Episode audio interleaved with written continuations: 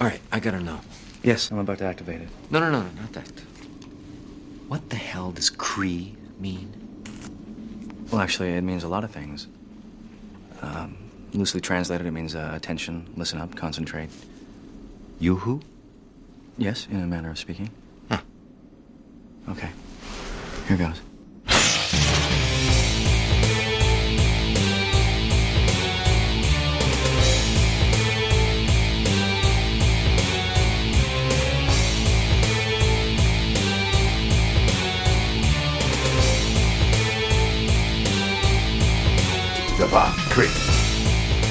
Kree and Yoo-hoo from me to you. Welcome to the Kree Yoo-hoo podcast number 8. We're talking about the episode The Nox.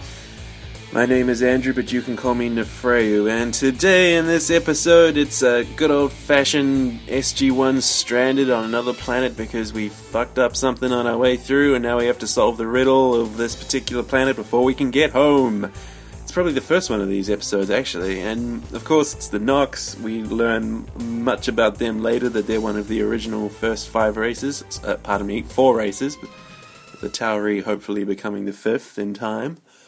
Um, yeah, a seminal episode uh, in the life of SG1. I give it six points straight away because five for Walter and one for Chevron 7 locked. We, we start out with the Secretary of Defense visiting, and it's the first of the civilians being displeased with the way the SGC is being run. It seems we've got SG5 going out on a standard recon, uh, Carter mentions that we've been to 19 separate worlds, and this is like kind of weird. If they've been operating for months with nine teams, that means each team has been to only two worlds, plus there's one left over. That's basically it. It doesn't really make much sense. They'd, I wish they'd keep better track of their continuity on this kind of thing.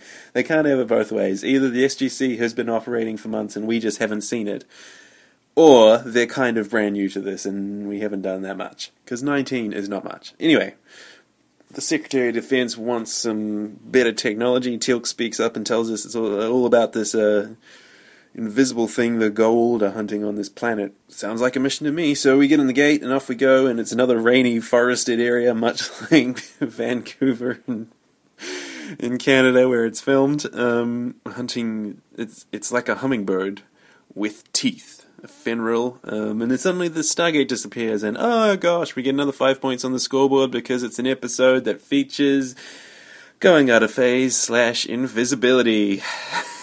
is it the first one? I believe it is. Well, there you go. So we're about to trank this bird, and then zap zap, there's some stuff whipping fire, and it's Apophis and his crew. He's just brought like four Jaffa with him to go hunting on this jaunt. Why the hell does Apophis show up right now at the exact time? I don't know. Unless he just spends every day there. But God, does Peter Williams look good in that gold suit, doesn't he? Especially with those eyebrows that are painted on. Uh, oh no, my DVD was freezing again in this episode, so I lost about one and a half minutes here where um, they're deciding what to do about Apophis, and then it picks up again where they've just laid the trap in the little gully. Um, oh yeah, so if there was any uh, points missed in that one and a half minutes in there, make sure you email me and we will update it. I'll take your word for it. So they lay the trap, they spring the trap, and we kill some Jaffa, but we've got the personal defense shield for the first time. And everybody sort of dies, which is another thing, except Teal'c. He gets uh, disappeared. Um, and we get the very, very first standoff with Apophis and Teal'c. And he calls him the Shol'va. Teal'c. Jaffa Shol'va.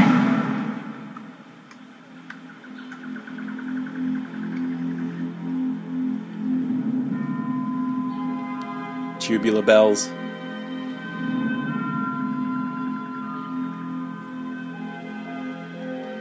Dal Shaka Mel. I die free.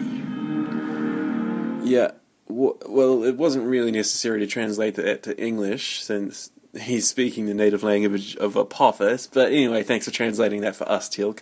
Did you notice how he didn't say Shelkek Nemron right there, which is the I die free? I'm not actually into the Goa'uld language that much. I just you pick up things here and there, right? So yeah, Teal'c gets invisibled away, and Apophis is confused, and then everybody wakes up and they're healed by the Nox in these little grass huts. And this is the second time Daniel has been brought back to life from a staff blast wound. And the first time was in the feature film, so it's familiar for him. But uh, Carter and O'Neill kind of disoriented. Don't you love how Daniel goes and starts poking Sam in the ribs? Well, I don't know where he's poking her, but she's got a hole in her front. And then she immediately goes over and starts stroking O'Neill's back through his uh, through his uh, ripped open uniform. Kind of kinky, this SG1 team. Um, so the Nox pop up and we talk to them, and the little one talks first. Nafrayu. Ugh. Anyway, we get a very, very short scene with Apophis being pissed off, and we get a push and swell. This is another point there, so that makes it 12 points so far. Um, we find out the Nox speak English. Well, of course they do. these ones, though, they can actually, uh, yeah, we can give it to these ones. We can give them that because they explain that the Nox have superhuman abilities and whatnot, and they can learn really fast and absorb it. Um, whereas all those other human slave planets, they have no business speaking English. but maybe the Nox do, so this one is fine with that. Uh, the Nox sort of think the humans are just as bad because they were the aggressors in the trap, but um, Teal'c mentions that he's never seen such a device, talking about the personal defense shield on uh, Apophis, which is really weird because he was the first prime of Apophis and would have been following him around a lot and everything like that. Really weird that he's never seen that before. I guess they're trying to preempt us when we say, uh, How did Apophis survive that attack? Why didn't Teal'c just tell them not to go into the attack because of the defense shield? They're trying to, yeah, defeat all us fanboys. But good fucking luck with that. so the Nox want the humans to leave, and uh, the humans assume that the Nox are powerless because they look like children of the forest from Game of Thrones or whatever. Don't you love their headdresses? They're very cool. Like they're growing grass out of their skin. and the, the Nox woman, she is so cute. Little fragile, slender thing, like a twig. Just cute as Dickens, isn't she? And the kid, yeah.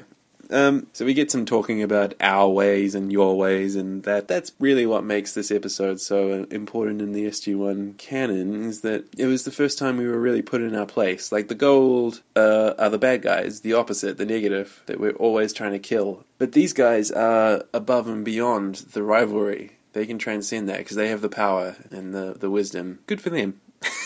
it foreshadows um, the Tollan later, and of course the Asgard. And then there's the replicators, who are kind of the opposite. They're a scourge for both humans and Goa'uld alike, uh, rather than being above a problem for everybody.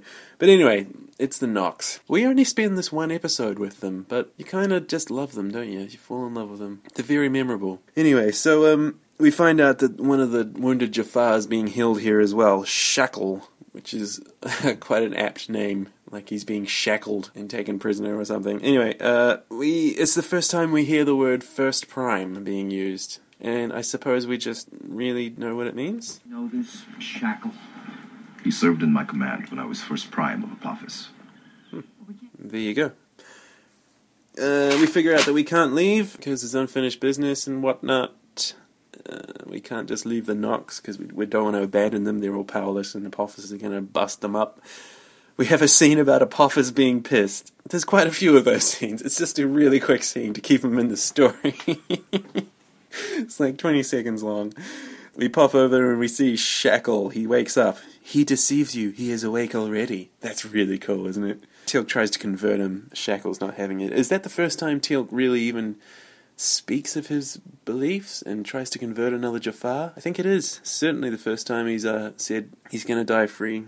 This is the first time that Teal'c has actually encountered the Goa'uld after the first two episodes. So the Nox have stolen the weapons, or hid them, so they can't be used for violence. So O'Neill decides to build a bow. It's bow building skills, and it's really funny that he not only makes the bow and all the arrows, which look identical and mass produced in a props factory. but he also has time to fashion a quiver out of some straw or flax that's been woven together. Don't you love that? And he's talking with one of the elder Nox, and then Daniel's talking with the other one, trying to coax some knowledge and information out of them and get them to share, but they're just not budging. We realize that they're over 400 years old, and there's your first clue that they've got something that humans don't. We didn't listen! We didn't listen! We get told that the Nox are the ones with the invisibility powers rather than the Fenri bird. Uh, O'Neill's pretty pissed about this, but um, he doesn't understand. It's not our way. They are not our ways. We get another little scene with Apophis being pissed. Three scenes that are just nothing but Apophis being pissed for like 10 seconds and then glowering at his Jaffa.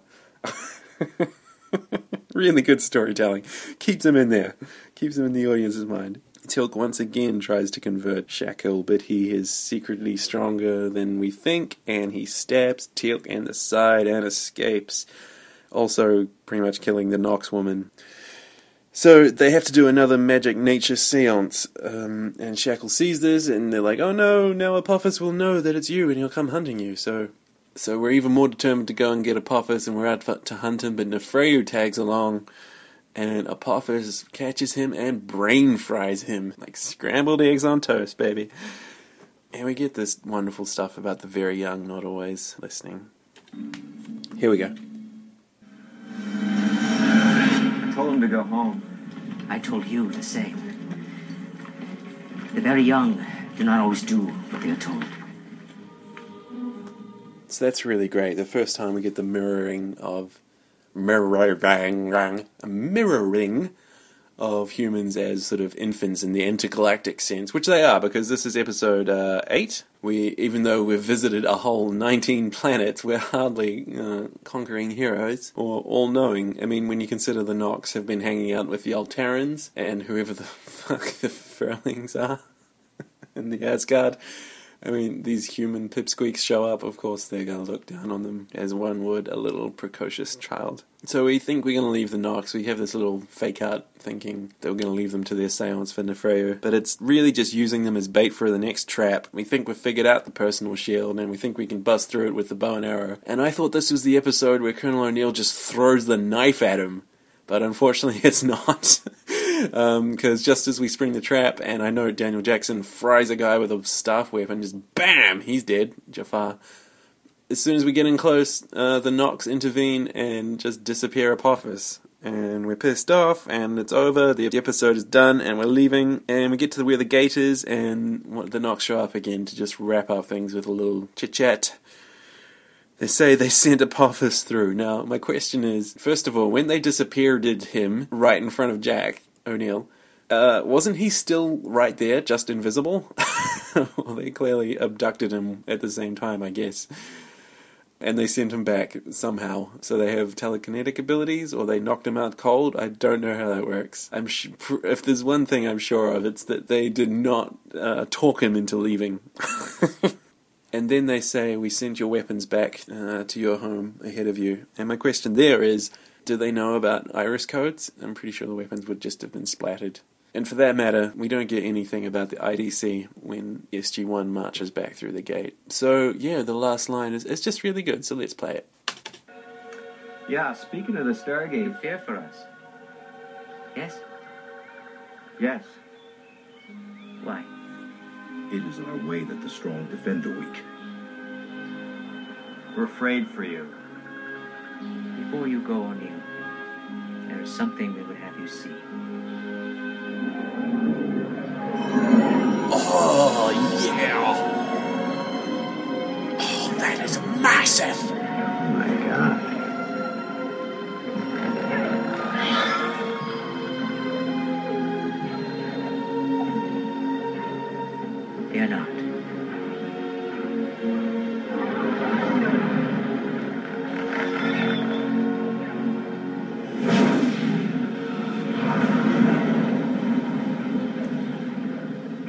One day you will learn that your way is not the only way.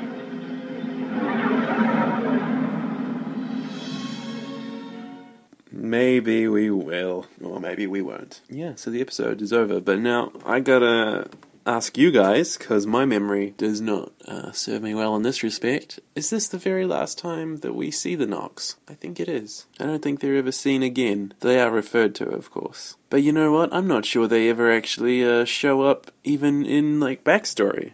I'm not even sure that we even make contact with them ever again.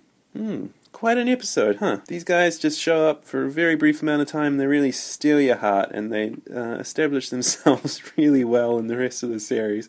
Really important episode.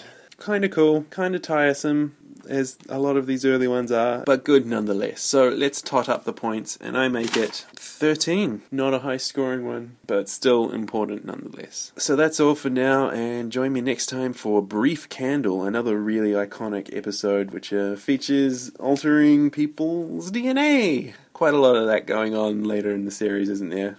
Ah, there's so many firsts in this first series. So many firsts. it's getting difficult to uh, keep track of them all. And I'd forgotten how long this series is. Here I am complaining. This was a good episode. The season altogether, yeah. I'm sitting through it patiently, wishing for better times when we have uh, intergalactic spaceships of our own. All right, cheers. See you next time.